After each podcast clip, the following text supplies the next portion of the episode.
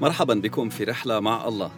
تأمل اليوم في سفر صاموئيل الأول الإصحاح الأول ومن العدد التاسع حتى العدد الثامن عشر. فقامت حنا بعدما أكلوا في شيلو وبعدما شربوا وعلي الكاهن جالس على الكرسي عند قائمة هيكل الرب وهي مرة النفس.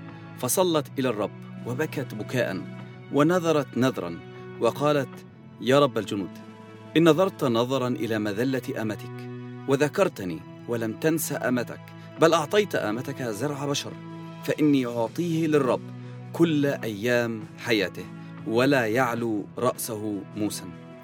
وكان إذ أكثرت الصلاة أمام الرب وعالي يلاحظ فاها فإن حنة كانت تتكلم في قلبها وشفتاها فقط تتحركان وصوتها لم يسمع أن عالي ظنها سكرة.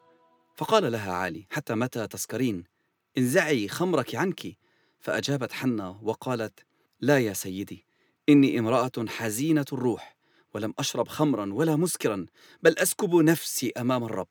لا تحسب أمتك ابنة بلعال لأني من كثرة كربتي وغيظي قد تكلمت إلى الآن.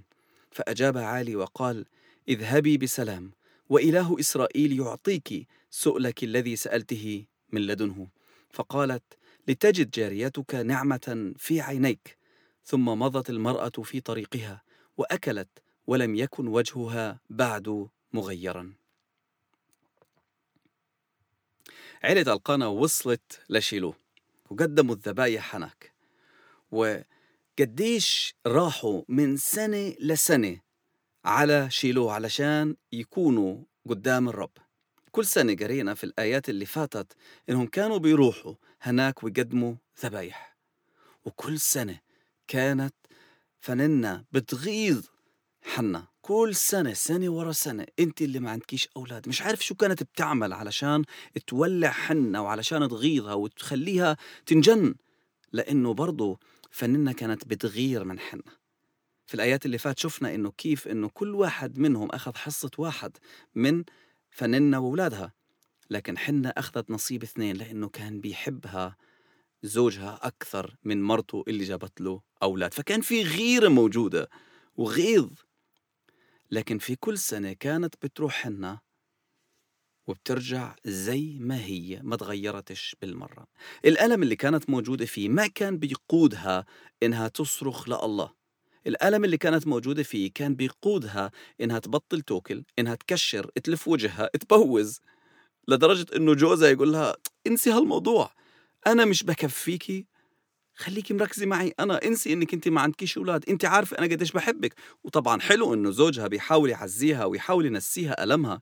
وأكيد لما إحنا بنمرق في ظروف صعبة في ناس حوالينا بيحاولوا يشيلوا عينينا عن هاي الظروف. طبعا بغض النظر عن الناس اللي بيغيظونا طول الوقت في ناس بتحاول تعزينا زي مثلا إمك زي أبوك زي أصحابك الناس القريبين منك أو أو زوجك أو زوجتك. في ناس بيحاولوا إنهم يخففوا علينا لكن هذه كلمات فاضية. هاي الكلمات ما بتغير الواقع اللي إحنا موجودين فيه. مهما حاولنا إن إحنا نتجاوز المشكلة اللي إحنا موجودين فيها بكلمات بشرية بتعزيات خارجية تعالوا نروح نسهر مع بعض تعالوا نروح نلعب مع بعض تعالوا ننسى الله وننسى كل الظروف. مهما حاولنا نهرب من الألم لساته موجود والمرارة حجمها بيزيد جوانا. في هذه الزيارة بالذات صار في تغيير غير عادي في حياة حنا. حنا الألم اللي موجود جواها وصلها لدرجة إنه اكتشفت إنه أنا ما بدي في هذه المرة أرجع لقريتي زي ما أجيت. شو اللي عملته مختلف؟ بيقول إنها صلت للرب وبكت بكاء شديد. بكت من كل قلبها للرب وصرخت لإله علشان يغير ظروفها.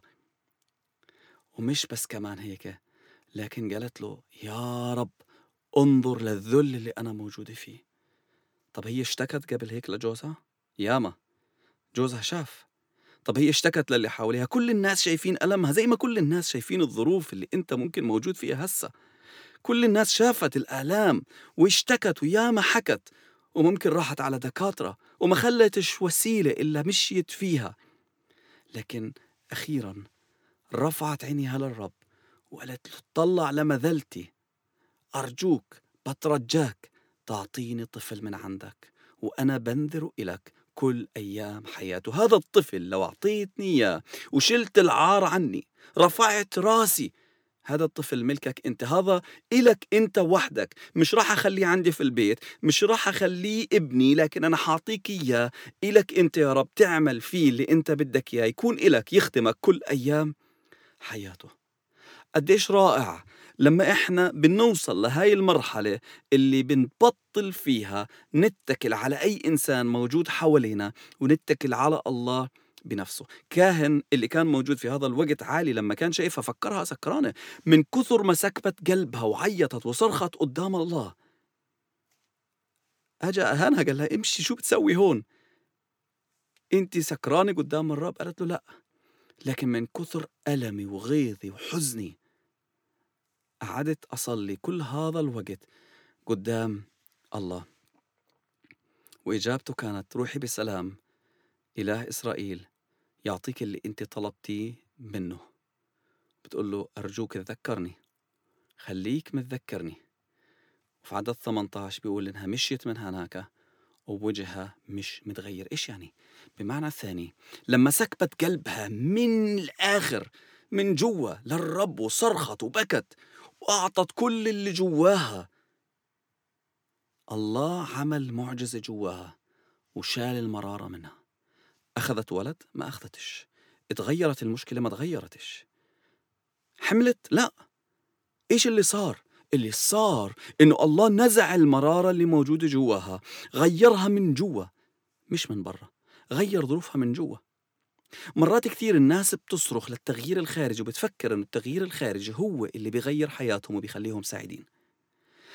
بندور على بدائل خارجية عشان تحل الأزمة الداخلية. المرارة عدم الغفران الكآبة أمور داخلية حتى لو نتجت بسبب أمور خارجية. والتغيير ما بيبتديش من برا التغيير بيبتدي من جوا لما بنسكب قلوبنا قدام الرب وبنصرخ له من جوا وإنه إحنا عارفين إنه لو أنت يا رب ما تدخلتش الظروف مش راح تتغير. يا رب أنا جربت كل إشي يا رب أنا حاولت لكن أنت بس اللي بتقدر تغيرني أنت بس اللي بتقدر تعمل إشي في حياتي. تفكروا كيف كان الوضع لو كانت حنة من الأول صرخت للرب بهذه الطريقة وحطت إيمانها بالكامل في وحده مش في حدا ثاني. أكيد ما كانتش مرقت في كل الانحطاط وكل الألم وكل المذل اللي مرقت فيها.